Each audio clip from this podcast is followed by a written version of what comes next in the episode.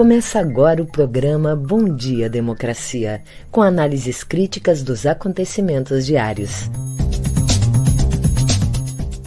Apresentação de Paulo Tim e Babiton Leão.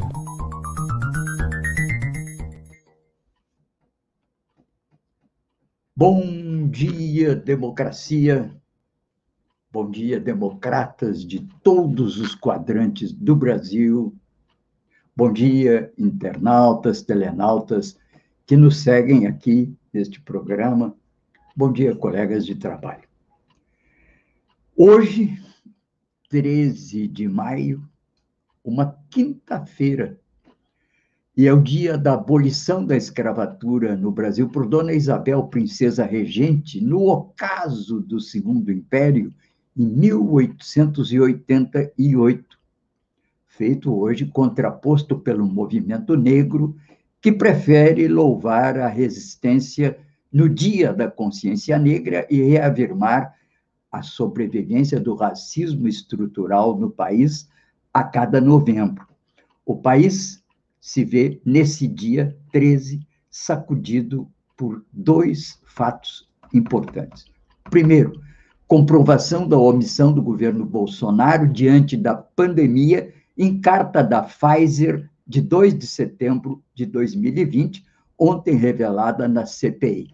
Segundo fato importante, grande euforia entre os democratas com a perspectiva do início do fim do pesadelo bolsonarista, com a divulgação da pesquisa Datafolha ontem, com alta reprovação de seu governo e franca preferência a Lula para 2022. E o desespero dos aloprados fascistas emerge na fala do presidente do clube militar que ameaça com esta dicção. Aspas. Alguém acredita que esse processo termina com Lula vivo? Eu acredito. Muito que os fascistas continuarão livres por muito tempo, não. Não acredito. Nuremberg daqui a pouco espera por eles. Bem, como fazemos diariamente, estamos aqui abrindo o nosso Bom Dia Democracia, uma parceria do Comitê em Defesa da Democracia, Jornal Brasil de Fato e Rede Soberania, com valioso apoio da CUT Rio Grande do Sul. Bom Dia Democracia, um contraponto à grande mídia corporativa. Eu sou Paulo Tim e registro aqui os temas comentados nos respectivos links no meu Facebook, no, na minha fanpage. Conto neste programa com a colaboração do radialista Babiton Leão. Fiquem conosco. E aqui, celebrando esse dia e marcando a importância do preconceito e do racismo estrutural, vamos ver esse vídeo que nos fala de uma coisa muito importante o caráter negativo da palavra negro para os brasileiros. Podemos ver? Eu sou africano de Gana e eu moro no Brasil 30 anos. E desde eu chegou aqui no Brasil começou a prestar atenção. Tem alguma coisa que não compreendo no Brasil. No tempo da escravidão, os índios indígenas brasileiros também era chamado de negro da terra. Até 1700 1955 aboliu, aboliu a palavra negro para indígenas porque proibiu a escravidão de índio. Uh, um país, Brasil, que usa palavras como a lista negra, o dia negro, magia negra, câmbio negro, bala negra, mercado negro, peste negra, buraco negro, oveia negra, a fome negra, o humor negro, nuvem negro, teu passado negro, teu futuro negro, não deveria chamar uma criança de negro, entendeu? Essa é coisa passado. Quando chama criança de negro e tudo que é negro é relacionado com coisa negativa, criança fica com dúvida, dúvidas com própria identidade. Dicionário, você que não, ainda não prestou atenção, mas pega dicionário de língua portuguesa, está escrito negro quer dizer infeliz, maldito. Brasileiro, quando valoriza, coisa que valoriza, ele não fala negro. Quando valoriza, ele fala preto. Tá? Ele não come feijão negro, ele come feijão preto. O carro dele não é carro negro, o carro dele é carro preto. Entendeu? Ele não toma café negro, ele, ele toma café preto. Quando passa fome, a fome é negra. Quando quando ganha loteria, ganha nota preta. Se branco não é negativo, preto também não é negativo. Entendeu? Alright. Mas negro não, negro é palavra 100% negativo. E atrasa, atrasa. Esse causa morte, esse causa miséria, doença. Alright? Então, já que o mundo mudou, vamos mudar nossa linguagem também para acompanhar a mudança do mundo mesmo. Alright? Obrigado, obrigado, right? Obrigado.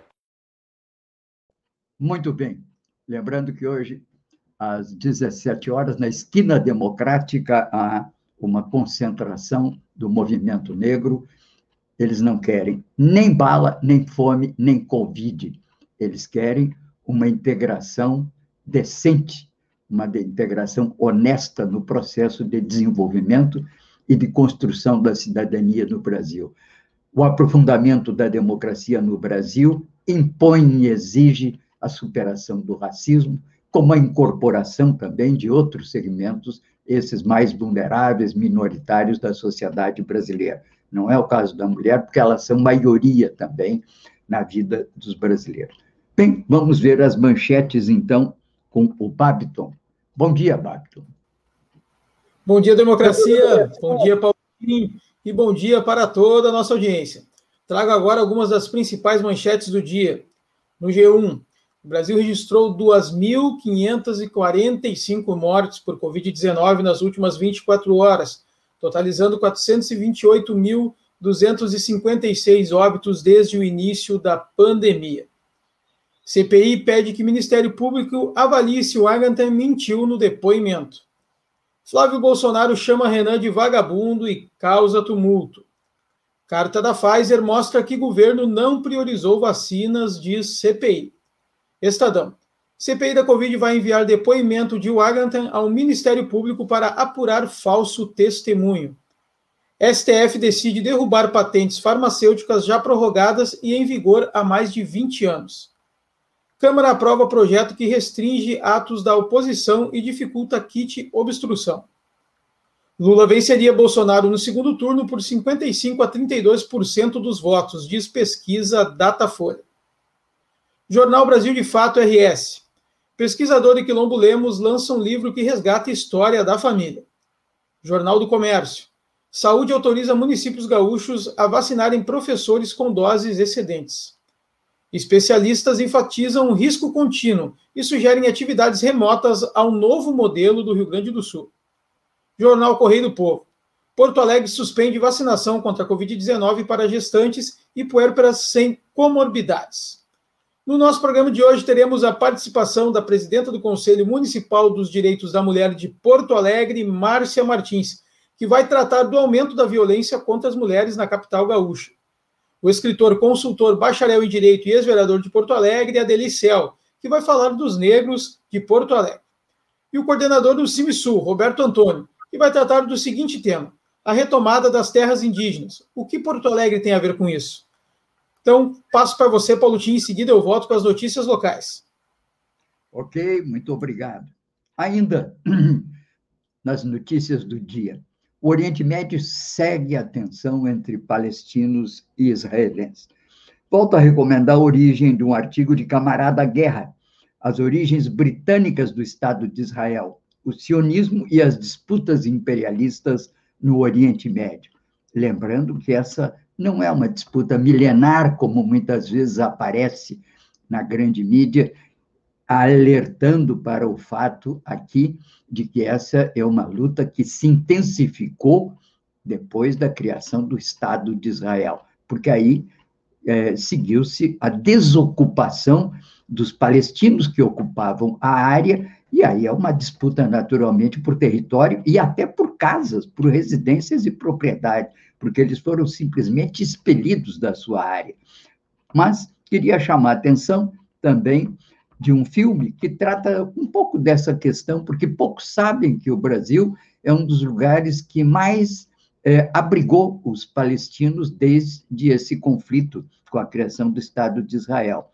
É o filme A Palestina Brasileira, A Arte de Viver e Resistir. É, na verdade, um documentário filmado no Rio Grande do Sul, no Oriente Médio, e revela as origens de famílias árabes na Cisjordânia que vieram para o Brasil no Rio Grande do Sul ganharam, então, uma nova oportunidade para reconstruir as suas existências. Filme de um companheiro, amigo nosso, meu amigo, o Omar Barros Filho, que é um cineasta, jornalista, editor, e que dirigiu, junto com Marcos Ferro, famoso Marcão de grande e saudosa memória, o jornal Versus, e trabalhou em várias outras publicações em Porto Alegre, São Paulo e América Latina. Dia, portanto, e hora, portanto, de rever a Palestina brasileira. Bem, os assuntos nacionais são, naturalmente, os que mais despertam atenção entre nós. O grande anúncio ontem foi o anúncio que repercutiu mais do que aqueles tumultos na CPI, já no final da tarde, quando a Folha, a Datafolha, divulgou o resultado de uma pesquisa eleitoral para 22 que mostra uma marca de 55% para Lula contra 32% de Bolsonaro no segundo turno. O petista tem 41%, portanto, no primeiro turno, 18 pontos à frente do presidente Bolsonaro, que luta pela sua reeleição e que vem caindo nas pesquisas eleitorais e caindo, inclusive, na aprovação do seu governo. Ele, que se dirige basicamente para a sua facção extremista, ele vai abandonando grandes segmentos da opinião pública que discordam da sua condução do governo, da questão do meio ambiente, da questão do Covid, da questão é, do tratamento com os índios, mulheres e negros, e isso, naturalmente, vai estreitando gradualmente a sua base. Ele insiste nisso, né? mas já 45% reprovam o governo Bolsonaro e apenas 24% o aprovam. Esse é o resultado de uma opção que o presidente Bolsonaro faz pela extrema-direita, acreditando que por esse lado poderia vir a se recandidatar. Ao mesmo tempo, percebe-se que quanto mais se estreita essa base eleitoral para uma provável reeleição, mais aumentam os riscos à democracia, porque o presidente Bolsonaro ameaça. Ameaça e, de certa maneira, ele anuncia nos seus pronunciamentos uma reedição daquilo que aconteceu nos Estados Unidos com o presidente Trump e que resultou na ocupação do Capitólio, todos lembram muito bem. Portanto, se por um lado é um alívio,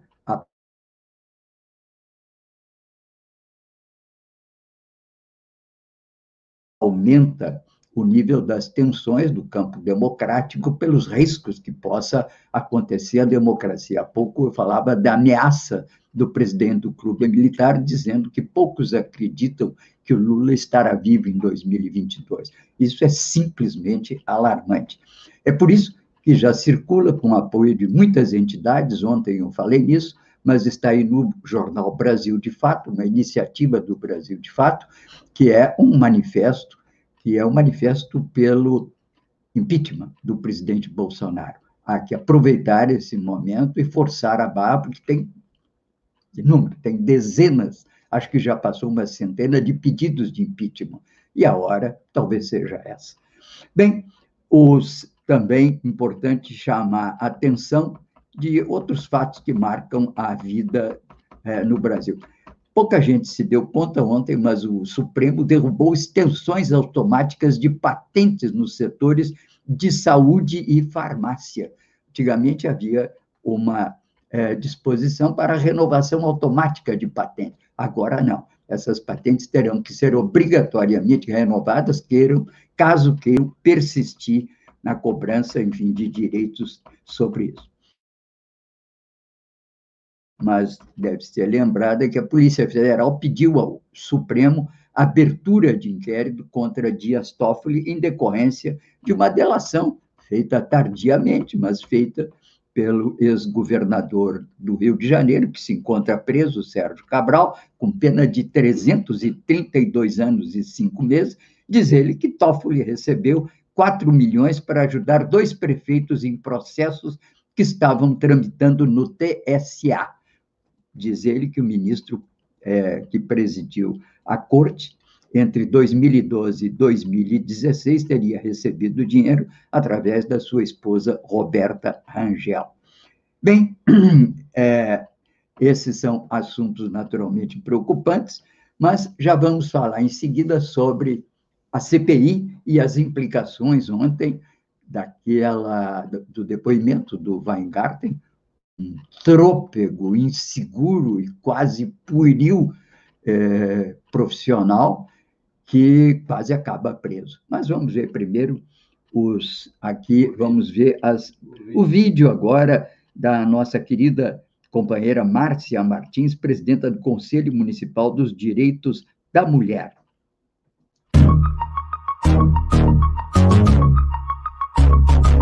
Bom dia, democracia. Desde o início da pandemia no mundo e no Brasil, lá em março do ano passado, que os especialistas alertam para a possibilidade de um crescimento da violência de gênero, em especial a violência doméstica e outras ameaças para meninas, adolescentes e mulheres. Porque o confinamento, o home office, mais as tarefas de casa, o cuidado com as crianças e o acompanhamento na aprendizagem, em função do fechamento das escolas, aliado ao fato de permanecer mais tempo trancada com provável agressor, são fatores que contribuiriam para esse cenário. Dados da Secretaria da Segurança Pública do Estado, de março deste ano, apontam que vários indicadores de violência contra as mulheres apresentaram queda na comparação com meses anteriores de 2021. No entanto, preocupa muito o número de feminicídios tentados, o maior dos três primeiros meses. Em março, 35 mulheres no Rio Grande do Sul sofreram tentativas de morte decorrente da violência doméstica ou de gênero, isto é, 35 mulheres quase morreram. Saudemos essas tentativas que não uh, frutificaram e preservaram a vida de 35 mulheres em março e de 80 mulheres no ano de 2021 no estado. Nos 35 feminicídios que quase ocorreram em março, 12 foram em Porto Alegre. E das 80 tentativas de terminar com a vida das mulheres nos três primeiros meses de 2021, 20 casos foram na capital gaúcha. E se essas mulheres em Porto Alegre quiserem uma alternativa para fugir do ambiente doméstico violento, não encontram. A capital não tem nenhuma efetividade do poder municipal e oferecer políticas públicas que atenuem esse cenário e as livrem desse medo. Temos um abrigo protegido para mulheres em situação de violência doméstica e sexual, a Casa de Apoio Viva Maria, criada em 1992, e a Casa de Referência Mirabal, mantida pelo Movimento de Mulheres Olga Benário, e mais nada. No dia 18, agora terça-feira, será apresentado em audiência pública o programa de metas do prefeito Sebastião Melo para até o final do seu mandato em 2024.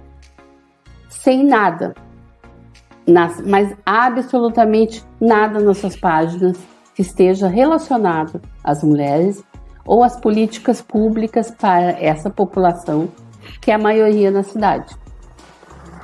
É com você, Paulo Tim. Até a próxima.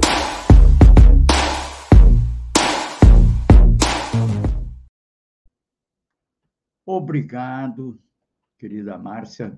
Sempre importante escutarmos aqui não só a voz das mulheres, mas a presença das mulheres na vida pública brasileira. Bem, seguindo adiante, devemos ter uma safra recorde é, de soja esse ano é o que apontam as previsões para essa safra de 21 e 22, com um aumento de 6%, uma marca histórica, segundo, inclusive, reconhecimento do Departamento de Agricultura dos Estados Unidos, que informa através da agência Reuters. Projeção para nova safra, que começa a ser plantada, é, que, é factível, disseram analistas, Bom, aqui uma observação. é uma velha questão. Se o big business, como diz a propaganda atual, que aparece muito, o big business é pop, é tech, temos que discutir um pouco sobre isso, porque o dito agrobis, ou agrobusiness, ele tem um big business, que é um big agrobusiness, que é a produção em larga escala em grandes fazendas, tipo fazendas de soja, hoje crescendo no oeste brasileiro, e temos um médium, vamos dizer, um medium é, agrobusiness que tem uma produção voltada também para produtos que vão para a nossa mesa.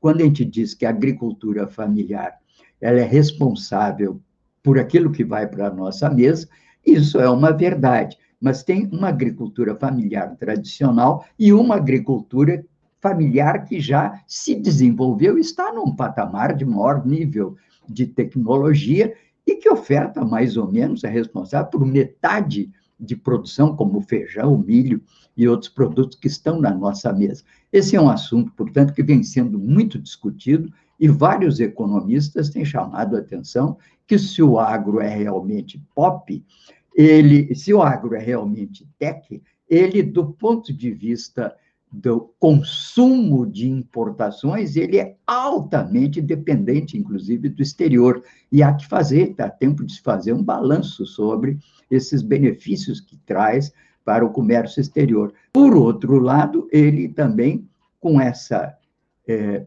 alto nível de importações, acaba inibindo no país a produção local e seria um dos fatores de desindustrialização do país. Enfim, acho que é um tema que merece ser refletido sobre isso. Ainda chamo a atenção, antes de entrar no assunto, que é o assunto quente também de hoje, que é o, a CPI, eu chamo a atenção de que o Covid está com alto nível ainda no Brasil, e após três semanas de queda, ele volta a crescer e ameaça uma terceira onda. Vamos agora às notícias locais aí com Bacton. Vamos lá, Paulutim. Mas antes das notícias locais, quero trazer uma informação de última hora, agora aqui da Folha de São Paulo, que é canetada eleva salário de Bolsonaro e ministros em até 69% e estoura teto do funcionalismo. Notícia de agora pela manhã, notícia importante, então, para o nosso país. Agora sim, vamos com as informações locais aqui do Matinal. Rio Grande do Sul dá aval para vacinar professores. A Secretaria Estadual da Saúde e o Conselho das Secretarias Municipais da Saúde emitiram orientação ontem à noite para que os municípios utilizem em outros grupos prioritários doses excedentes de vacinas contra a Covid-19, que são as que ficam disponíveis após a cidade completar 90% da população estimada do público-alvo vigente. Na prática, é um aval para se avançar na imunização de professores e trabalhadores de escolas iniciando preferencialmente por aqueles que atuam na educação infantil. Até ontem, antes do posicionamento da pasta, ao menos cinco municípios gaúchos já tinham começado a imunizar a categoria, segundo o GZH. Em visita do ministro da Educação, Prefeitura indica instituição para projeto de escolas cívico-militares. O ministro da Educação, Milton Ribeiro, esteve no Rio Grande do Sul e a Prefeitura de Porto Alegre aproveitou a visita para encaminhar a indicação da escola Leocádia Felizardo Prestes como a primeira a integrar o projeto de escolas cívico-militares na capital. A intenção da gestão de Sebastião Melo é implantar o sistema em outras sete instituições da cidade. Universidades federais gaúchas vivem situação dramática com a falta de orçamento. Ainda em sua passagem pelo Rio Grande do Sul, o ministro Milton Ribeiro afirmou que os cortes no orçamento de universidades devem adiar projetos das instituições. Ele condicionou a situação do orçamento à arrecadação de impostos por parte do governo federal. Se aumentar, seguramente a educação será privilegiada, afirmou ele, atribuindo uma queda nas receitas à paralisação da economia em razão da pandemia. Quero aqui, antes de me despedir, fazer um convite para a nossa audiência, porque hoje temos às 16 horas o programa Prata da Casa, aqui na nossa rede Estação Democracia. Hoje, no programa de hoje, a atriz e âncora do programa Nora Prado receberá o ator, cantor e compositor Antônio Carlos Falcão, às 16 horas, no programa Estação Prata da Casa, aqui na rede Estação Democracia. Das 17 às 18 você fica na rádio estaçãodemocracia.com com a Play Music selecionada por Guilherme Xavier Sobrinho. E depois, às 18 horas, você acompanha o programa Choro Nosso de Cada Dia, acompanhando o anuário de Maurício Carrilho. Maurício Carrilho, que é um dos maiores compositores do Brasil de choro, né? Ele compõe uma música por dia. Ele se comprometeu a isso nesse ano e, claro, está cumprindo com sua palavra. Todas as quintas-feiras, então, nos reunimos no Choro Nosso de Cada Dia para tratar das suas músicas da semana. Então, às 18 horas, das 18 às 19, Choro Nosso de Cada Dia. Você pode acompanhar pelo nosso site estação uh, estaçãodemocracia.com, que é o site da rádio, também pelo aplicativo, você pode baixar o aplicativo na loja do seu smartphone e, claro, aqui nas nossas redes sociais. É com você, Paulo Tim. Ok, obrigado, Babiton.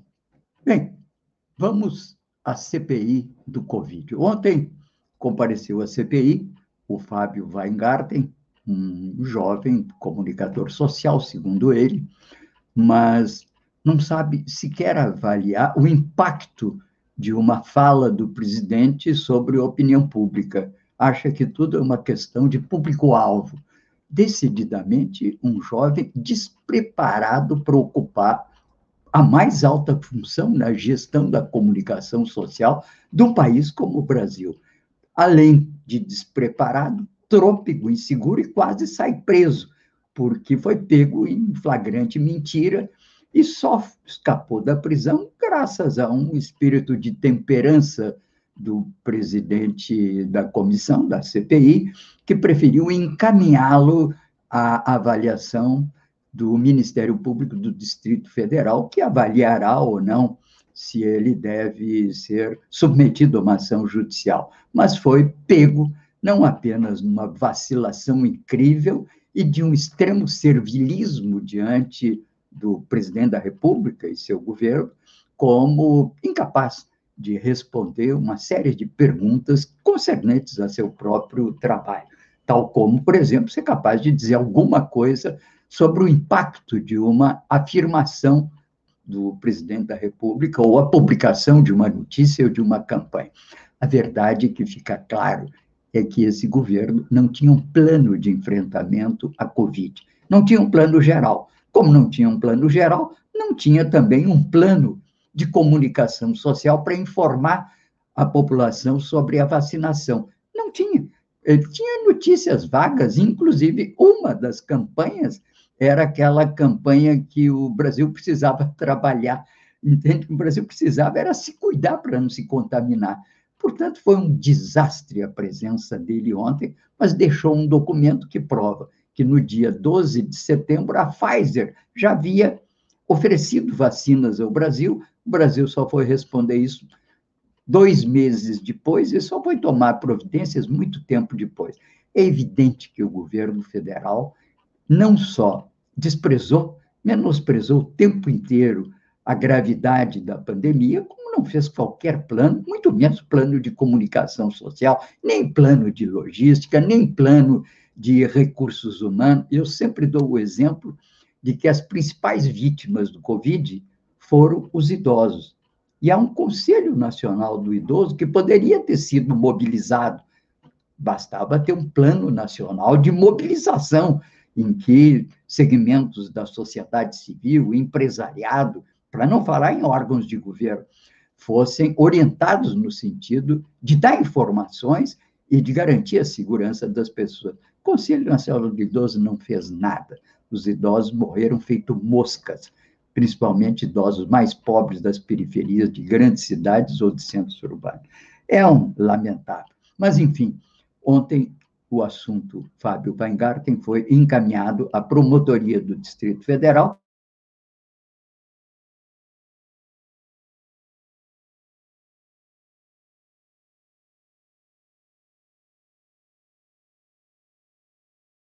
displicência do governo, para não falar de que todo mundo sabe. O governo deveria, inclusive, assumir, mas não tem coragem agora de assumir. Como também, depois do desastre da Alemanha, os, entende, aquele secto de seguidores fanáticos de Hitler não foram capazes de comparecer nos tribunais com um mínimo de dignidade. Foram muito poucos e pagaram caro, pagaram com a vida. Mas a maioria preferiu dizer: um manda, outro obedece. Assim se comportam os covardes. Bem, 8 e 30, meu querido Adeli já está aí, entende, com a bala na agulha e traz hoje, em homenagem, claro, ao 13 de maio, não é homenagem ao 13 de maio da princesa Isabel, mas que nos remete à questão do negro na sociedade brasileira. Bom dia, Adeli, vai falar sobre o negro em Porto Alegre. Sim. Bom dia, bom dia, Kim, bom dia, democracia. Não se pode deixar passar o 13 de maio sem tratar da questão do negro uh, no Brasil. E eu trato muito de questões de Porto Alegre. Nesse dia 13 de maio, como perguntar não ofende, eu pergunto: você que mora na rua Barão de Cotegipe tem ideia de quem foi o Barão de Cotegipe? Este senhor, na votação da Lei Áurea no Congresso Nacional de então, 1888, foi um dos nove parlamentares que votou contra e fez um discurso radical, radicalíssimo, contra a libertação dos escravos, contra a lei, e também fez um discurso venenoso contra a imigração, criticando o império por trazer alemães, italianos e outros para o Brasil, porque ele disse que quem tinha que trabalhar deveriam ser os negros. Barão de Cotegipe, há um questionamento, um projeto de lei na Câmara, que, como a lei de 1994 nos permite mudar nome, a, comunidade daquela região tem que opinar. A outra pergunta que eu faço é o seguinte: alguém mandou um, um, um áudio para a empresa Imob, que está fazendo a mudança das placas, colocando essas placas novas, agora bem pintadas, eh, bem postas nas nossas ruas. Ele perguntava o seguinte: afinal, quem foi Barão do? Aqui diz que é o nome da tradição, não sei o que lá, mas quem foi ele? Pois eu vos digo: Barão do foi o maior traficante de escravos deste país. Morava no Rio de Janeiro, isso. Ele, ele também começou a plantação de cafés no Vale da Paraíba. Né? Era riquíssimo, muito rico, e Porto Alegre nomina Barão de Cotegipe e Barão do Bar a, um, a um, uma pessoa que votou contra a chamada Lei Áurea e o outro que foi o maior traficante de escravos deste país. Eu, outro dia, vou comentar um pouco de nomes de ruas, que você sabe que eu estudo, e vou tratar de mais questões. Mas vamos pegar um pouco a questão dos negros e negras na formação da cultura, da história, da economia da cidade. Antes uh, dos negros havia os indígenas, especialmente os charruas e minuanos, que talvez seja um tema que a gente possa discutir no outro dia com mais vagar. Os negros foram muitos em Porto Alegre. Em 1780, portanto, no século XVIII ainda, nós tínhamos uh, mais de 30%, nós tínhamos seguramente um terço de negros na capital. Se você olhar as fotografias do passado, do século XIX, depois do advento da, da fotografia, você vai ver que as lavadeiras eram basicamente todas negras. Inclusive, a mãe do grande Wilson Tibério, que foi um grande um dos nossos grandes artistas plásticos e que foi morar no exterior, se tornou famoso no mundo inteiro, morreu em 2005 uh, uh, em Paris. A mãe dele era lavadeira e teve o parto na beira do Guaíba, lá na ponta da cadeia. Eu quero salientar aqui que Luciana de Abreu foi deixada na, na Roda dos Enjeitados, na Santa Casa, foi adotada por uma família de posses do da Praça Conde de Porto Alegre, antiga Praça do Portão, se tornou uma professora de primeira grandeza e uma poeta ousada que participava ativamente do Partenon Literário. E aproveito aqui também para fazer uma homenagem ao Tadeu Saldanha, que nós perdemos para a Covid, que era o presidente do, do, do, do Partenon Literário, que escreveu um belo livro sobre a Luciana de Abreu. Ela deu o primeiro nome de mulher a uma rua em um bairro nobre de Porto Alegre, Luciana de Abreu.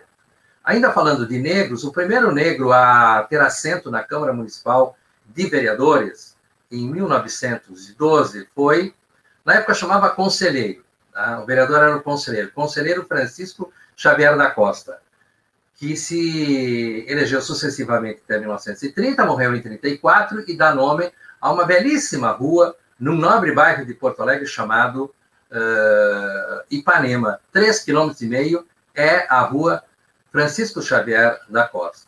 Outro negro importante da nossa história foi o doutor Veridiano Farias. Ele chegou a seis anos de idade de Pelotas, ele era um músico exímio com vários familiares, trabalhou uh, no bonde da Carris, ele depois uh, entrou no serviço público, dirigiu um rabecão, e naquele momento, por um incidente, ele tentou ajudar uma pessoa e um médico lhe disse: Isso não é tarefa para motorista, isso é para médico. Pois então ele foi estudar medicina e se tornou em medicina, e hoje é o nome de uma rua importante do bairro Petrópolis. Negros e negras em Porto Alegre foram muito importantes. Com a vinda de alemães, com a vinda de italianos para o Brasil, evidentemente que a proporção de negros e negras diminuiu.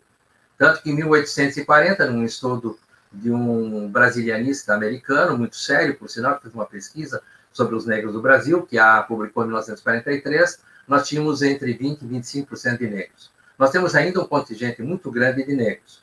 Hoje eu leio no Matinal, que é um um meio de comunicação, uma mídia que vocês uh, citam diariamente, eu acho muito bom isso.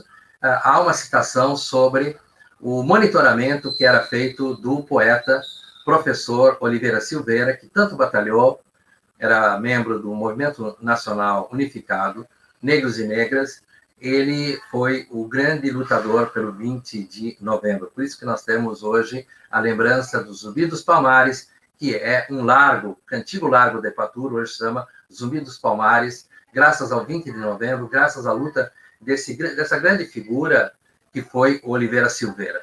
Eu vou hoje publicar, vou divulgar alguns poemas do Oliveira Silveira, porque nós temos que marcar a história de negros e negras em Porto Alegre.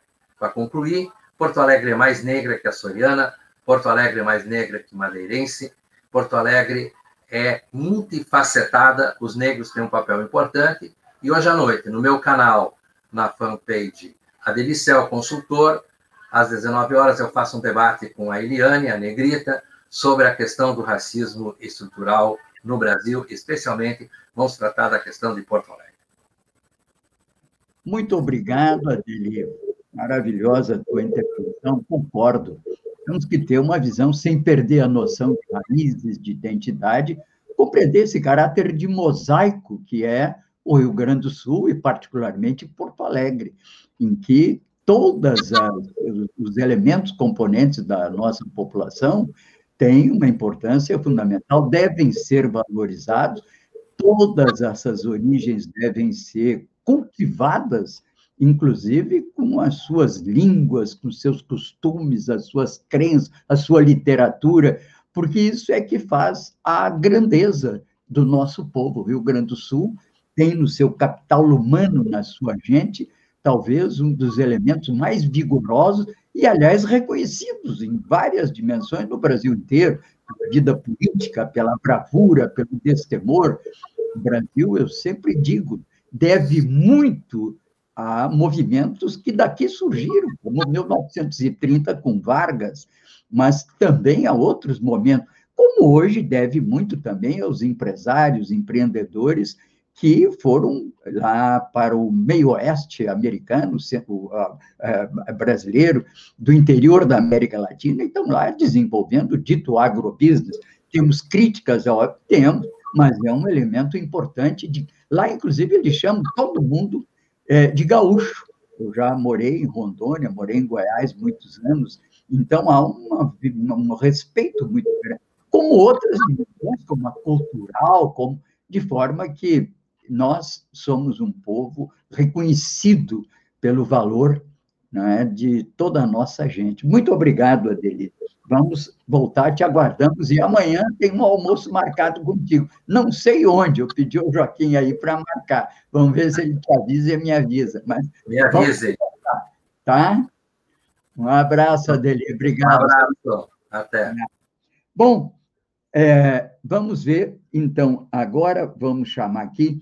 Eu queria chamar a atenção, é, já que estamos falando nesse 13 de maio, um destaque especial em homenagem ao pessoal, a um homem nascido em Salvador, morreu em São Paulo, filho de escravo, foi vendido pelo pai da menina e tornou-se um dos grandes advogados da abolição, foi responsável pela libertação de mais de mil é, negros e hoje ele está reconhecido no Largo de São Francisco pela sua, pelo seu valor, pela sua causa, que é Luiz Gama existem uma série de frases e poemas de, feitos por ele, que hoje eu coloco aí à disposição na minha fanpage do Facebook, para que todos possam ver, mas para mim tem uma frase dele que é comovente. Ao defender dois escravos julgados pelo assassinato do seu senhor, do seu dono, ele proclamou como critério da defesa, como tese da defesa, a sua famosa frase que está escrita em vários lugares e escrita na nossa história. Dizia ele: todo o escravo, independentemente das circunstâncias, que mata o seu senhor, o fazem legítima defesa. Nossa homenagem, portanto, a Luiz Gama, nesse dia, que é um dia 13 de maio, que é um dia oficial da abolição da escravatura, mas é o dia também que nos lembremos de todos aqueles negros que lutaram pela causa da abolição e que hoje lutam pela causa da emancipação do negro na sociedade brasileira. Bem, eu chamaria então o Roberto Antônio, que é o coordenador do CIMISUL, que vai nos falar sobre a retomada das terras indígenas aqui é, no Rio Grande do Sul, em Porto Alegre. Portanto, bom dia, Roberto Antônio. Prazer recebê-lo aqui. Bom dia, bom dia a você, bom dia a todos que nos acompanham nesta manhã. E primeiro agradecer pela oportunidade de podermos partilhar algumas informações acerca da realidade indígena, é, tanto em âmbito nacional como regional e aqui em nossa, em nossa capital, em Porto Alegre. Agradecemos muito pela oportunidade. É, nós, falar, nós, nós fomos ah, convidados a, a, participar desse, desse programa ah, com o intuito de abordar de uma forma muito, muito breve, obviamente, a situação das retomadas indígenas no, aqui em Porto Alegre, não é? Ah, para entender a, a, a, situação das terras indígenas em Porto Alegre, nós precisamos também fazer três pontuações em âmbito nacional, porque elas compõem o quadro, não é? é primeiro, que vivemos no Brasil um processo de desmonte absoluto de todos os direitos fundamentais, não é? No que se refere aos povos indígenas, o governo Bolsonaro implementou o que nós denominamos de antipolítica indigenista, calcada num tripé, não é? Que é o tripé da desconstitucionalização dos direitos, ou seja, a, a, toda a iniciativa, tanto administrativa como legislativa, elas visam retirar as garantias constitucionais da nossa Carta Magna, não é? Para esvaziar é. o conteúdo dos direitos. A, o, o, a segunda perna desse tripé é da desterritorialização. O governo aprofunda cada vez mais a, medidas administrativas para inviabilizar demarcações de terras, ou seja, do ponto de vista do Estado, do atual governo, não se demarcará um centímetro de terra para indígenas no Brasil, e, por outro lado, aquelas terras que não tem como retroceder, que já são garantidas em função dos procedimentos demarcatórios anteriores, é, o governo visa impor medidas para que a exploração dessas terras se dê através de grandes, grandes grupos econômicos ligados ao agronegócio, às empresas de energia, não é? A, a, a mineração, a, a garimpagem. Então, há um processo de desterritorialização absoluta que vem acontecendo no país. E, o, e, o e a terceira perna do tripé, ela está calcada na perspectiva, per, perspectiva genocida que vem desde a ditadura militar, que é da integração forçada dos indígenas à sociedade brasileira, retirando deles o direito né, à sua autonomia, ao protagonismo, né, o respeito ao modo de ser, de se expressar e de viver como povos diferentes dentro do nosso país, conforme já prevê a Constituição, assegurando esses direitos fundamentais dos povos indígenas. Então, o governo Bolsonaro ele, ele estrutura-se, né, no âmbito da questão indígena, nesse tripé da antipolítica indigenista. Os povos indígenas, né, eles têm reagido a isso tudo, né, são inúmeras as mobilizações, Brasil afora, e eles se deparam com outro advento muito forte, que é o da criminalização, não é? O próprio órgão indigenista, a FUNAI, tem atuado no sentido de é, ameaçar, não é? É, intimidar, criminalizar aqueles grupos, aquelas lideranças, aqueles povos que avançam na perspectiva da demarcação dos, dos seus territórios, não é? realizando as retomadas de terra. E o que são as retomadas de terras? Não é? É, é o retorno à terra ancestral.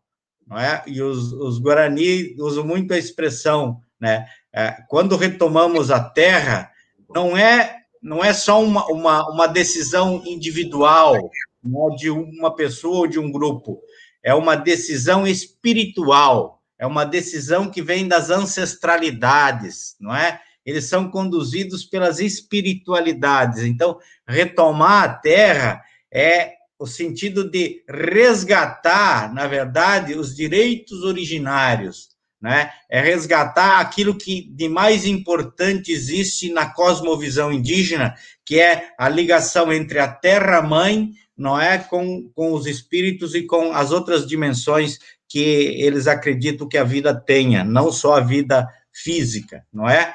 Então, resgatar é, é, essas perspectivas de relações com a Terra é o sentido primeiro da retomada, ou seja, é, voltar para o lugar, como dizem os cangangues, para o lugar onde os, os, um, os umbigos de nossos ancestrais foram enterrados. Né? Então, em Porto Alegre, hoje são 11 comunidades indígenas, muitas delas vivendo em áreas pequenas, degradadas, e muitas compõem um, uma, uma, uma territorialidade. E aí, eu quero adentrar no tema central, que é da territorialidade guarani em Porto Alegre. Temos uma ação uh, muito importante que ocorre por parte dos Guarani, dos Umbuá Guarani, aqui em Porto Alegre, no bairro Lami, que foi um enfrentamento a um processo de esbulho contínuo da área que vem sendo demarcada para a comunidade Pindó-Potã, não é? A comunidade Pindopotã, então, vive no bairro Lami. A FUNAI iniciou um procedimento demarcatório, mas esta área em demarcação ela vem sendo sistematicamente ocupada por poceiros, por grileiros, dentro de, um, de, um, de uma lógica de ocupação dos espaços para viabilizar ali a implementação de projetos e programas comerciais e imobiliários, não é? Então, a terra vem sendo esbulhada. Os Guarani é, fazem a denúncia, não é? E cobram do poder público medidas no sentido de inviabilizar, de impedir as, as, as, as, as invasões. Pela demora dos órgãos, os Guarani decidiram eles mesmos, não é? é retomar áreas que estavam sendo ocupadas através da grilagem. E esse foi um movimento muito importante porque assegurou, em certa medida, não é, que os Guarani é, retornem para áreas de onde eles foram expulsos e, ao mesmo tempo, forçaram o poder público, inclusive o judiciário, no sentido de tomar medidas, não é, que possam colocar um fim a esse processo é, de invasão. E gostaria de, de, por fim, frisar que Porto Alegre, todo o entorno do Rio Guaíba, é, é um território originário ancestral dos indígenas, não é? é? Aqui, pelos dados históricos, arqueológicos, não é, antropológicos, demonstram que os povos indígenas ocupavam essa faixa territorial, não é, que passa por Porto Alegre e vai ao litoral, de, compondo um grande território guarani. E a área indígena Lami, não é, onde acontece agora essa grande mobilização em defesa da terra, ela está no coração de, de, desse espaço territorial, não é? É um lugar estratégico, é um lugar em que sempre houve ocupação indígena, mesmo que a sociedade não é não os enxergassem, mesmo que fossem invisibilizados pelo poder público, ali eles sempre estiveram né, na perspectiva de assegurar aquele espaço de terra como um lugar estratégico na defesa de, desta desta territorialidade que eles vêm sendo uh, expoliadas uh, constantemente pelos poderes públicos, não é? Então, a ação de retomada de terra em Porto Alegre, ela tem a ver com a necessidade da, da manutenção dos territórios, mas mais que isto, né? ela sinaliza para nós né, e para toda a sociedade de que é, é, importante rever nossos conceitos sobre os vínculos com a terra,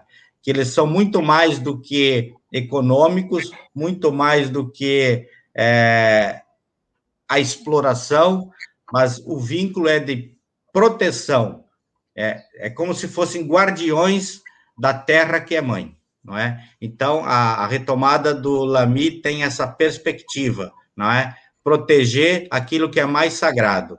E o que é mais sagrado no modo de ser Guarani é proteger a existência de quem lhes garante é, futuro e sustento, que é a terra-mãe.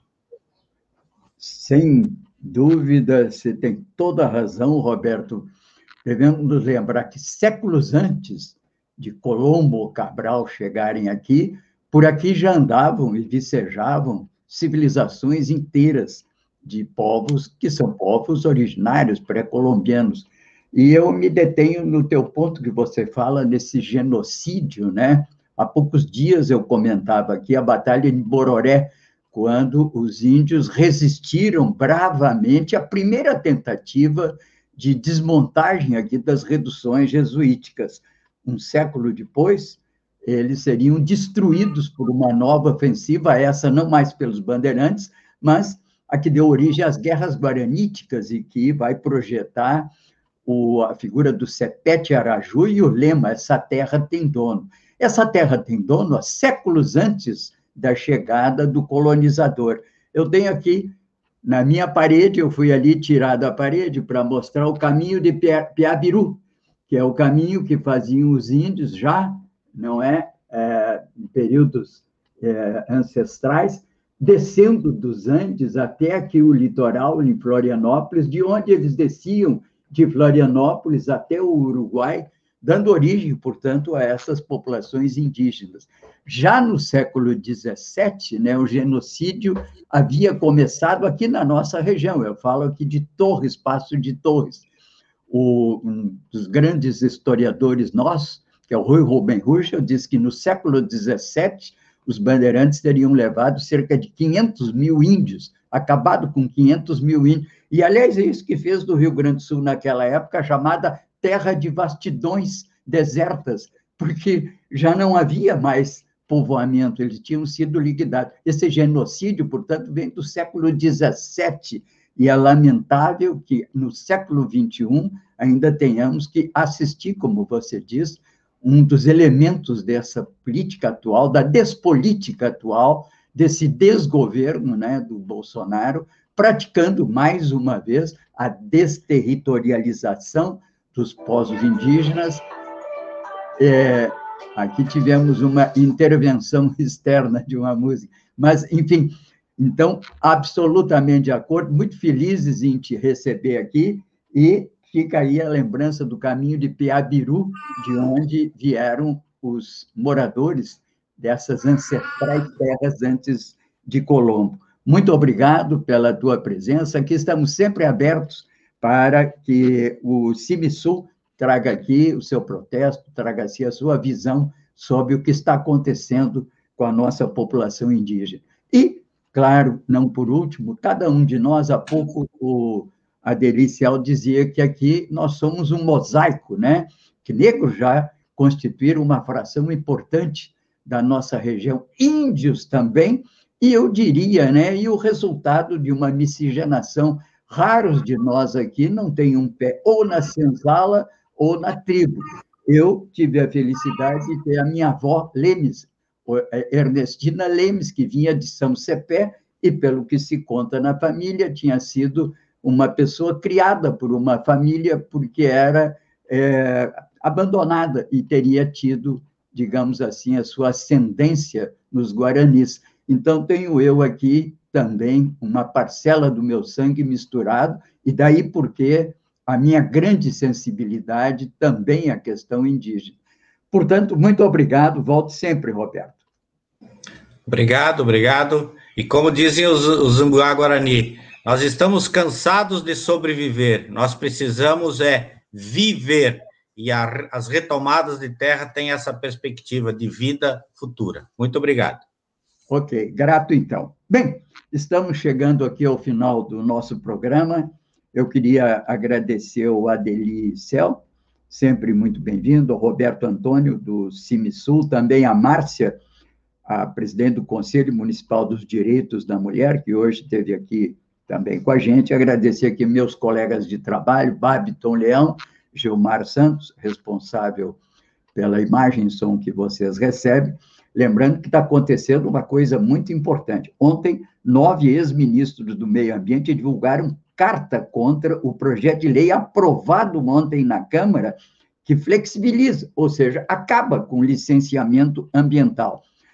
É a boiada passando e desmontando toda a política ambiental arduamente construída e que tanto projetou o Brasil como um líder é, internacional na defesa do meio ambiente. Enfim, parece que com esses dados ontem divulgados pela Datafolha, já começamos a ver uma luz, nem que seja para próximas eleições, para as quais devemos nos preparar com espírito muito aberto para vencermos essa fase difícil que estamos atravessando. Vamos então encerrando esse programa, convocando-os e convidando-os a todos para amanhã estarmos aqui, oito horas de novo. E vamos ver um vídeo agora, vamos ver se está aí na agulha, pedir ao Gilmar que o coloque aí. Podemos ver?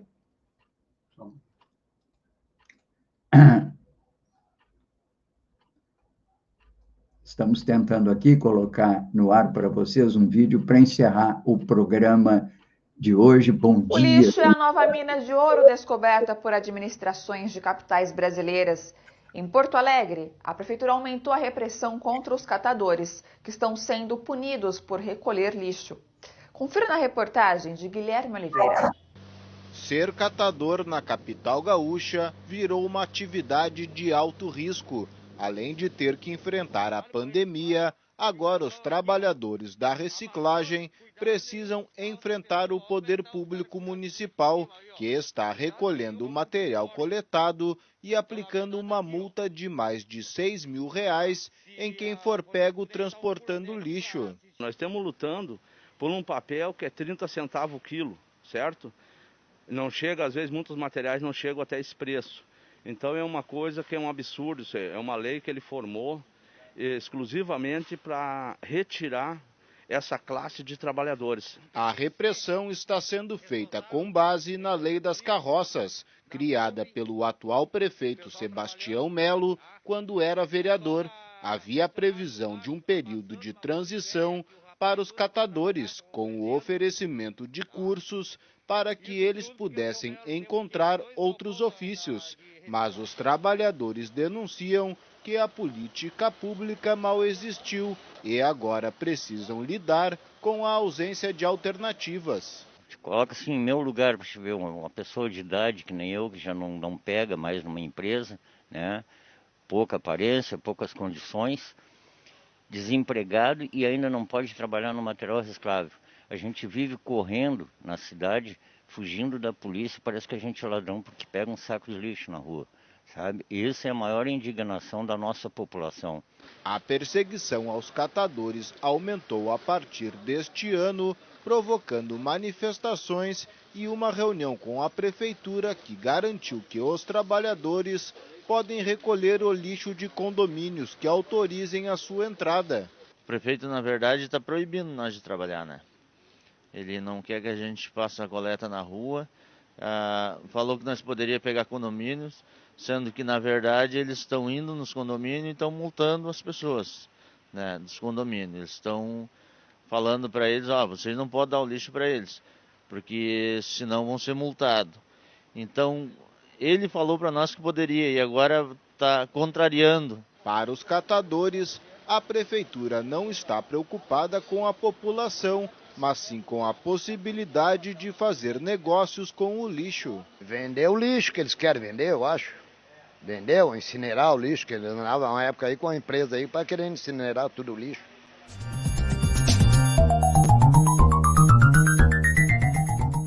Este foi o programa Bom Dia Democracia. Nos encontramos amanhã às 8 horas.